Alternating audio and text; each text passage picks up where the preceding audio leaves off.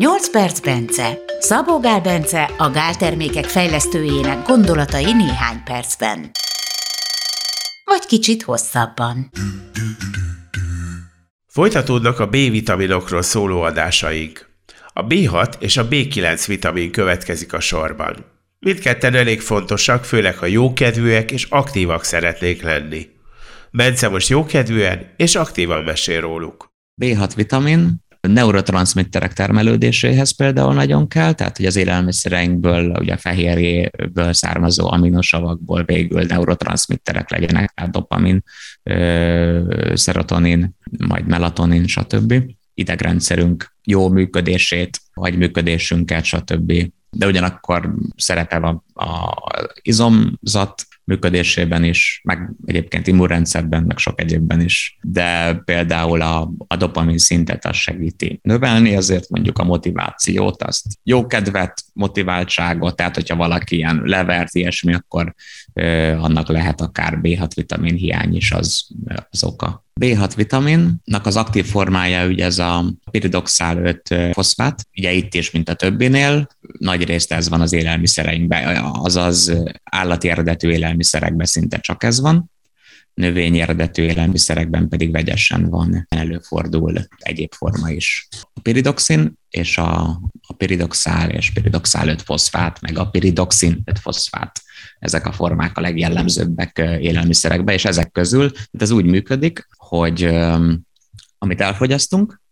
akkor abban, ami piridoxin van, bármilyen formában, mondjuk legyen az sima piridoxin, szabad piridoxin, vagy piridoxin öt foszfát, a piridoxin az egyből föl tud szívódni, és később átalakul a B kettő vitamin segítségével piridoxállá, és a piridoxál utána átalakul piridoxál öt foszfáttá a sejten belül, az pedig az aktív koenzim forma a sejten belül.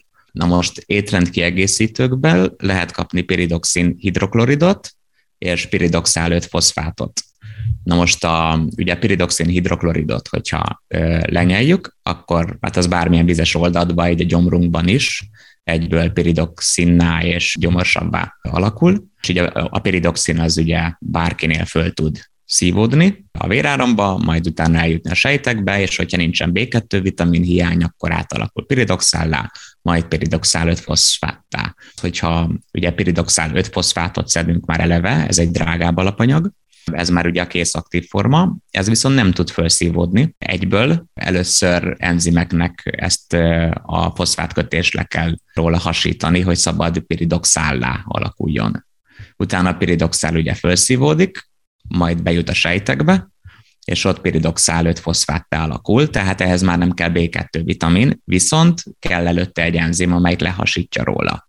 Vannak vizsgálatok, ahol a B hat vitamint, ezekben a vizsgálatokban piridoxin-hidrokloridot használtak, neuropátiás zavarokat okozott.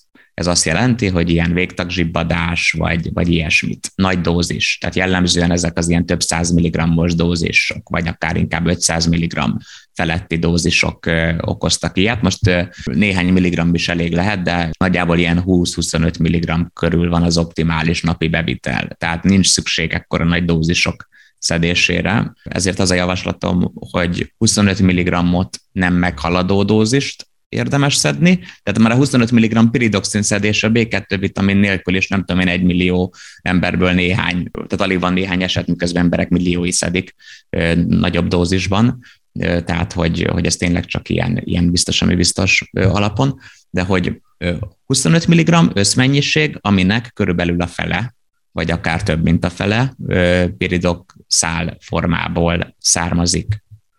Így, hogyha emésztési probléma van, és nem tudna piridoxál öt foszfát felszívódni, akkor is elegendő piridoxin fog felszívódni, és a B kettő miatt át tud alakulni.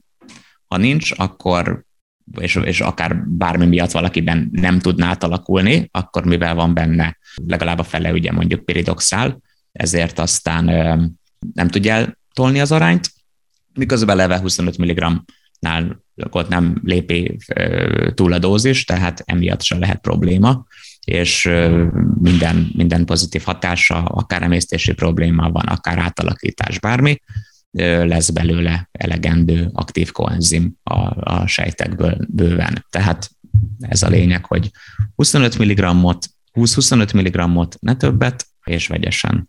Jöjjön a bé kilenc vitamin, amit a pongyolán fogalmazók egyszerűen folsavnak hívnak. bé kilenc vitamin. bé kilenc vitamint ugye onnan ismerjük, így folsav néven leginkább, hogy segít megelőzni a velőcsőzáródási rendellenességeket.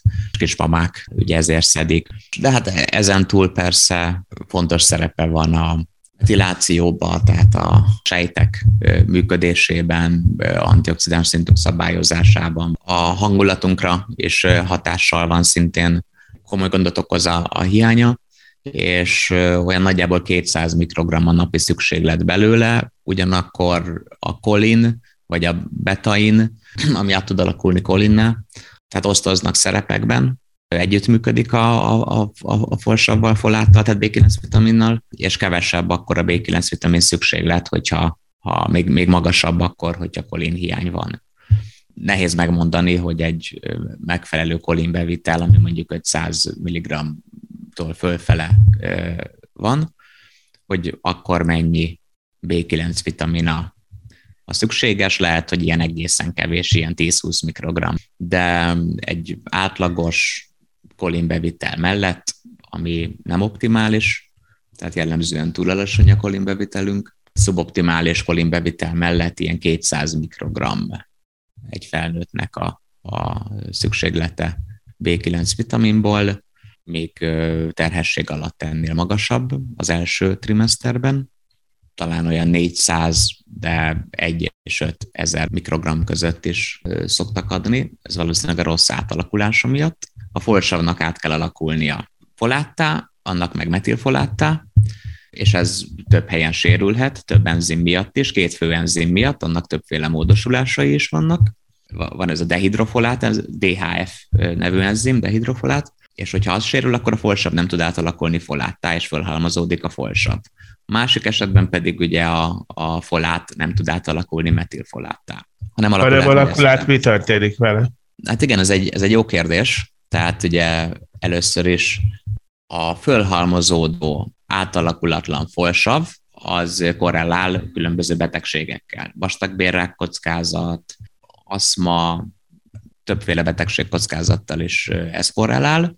Ugye ez egy korreláció, az nem biztos, hogy az okozza, de azért sanszos, érdemes kerülni. A folsavat viszont, tehát ez gyakorlatilag négyszáz mikrogram folsav bevitel fölött kezd el nőni ennek a szintje, és ilyen kétszáz mikrogram alatt úgy néz ki, hogy még addig bárki át tudja alakítani. Tehát annyira még, aki, akinek nagyon rossz ez a dé há ef enzime, az is át tudja alakítani.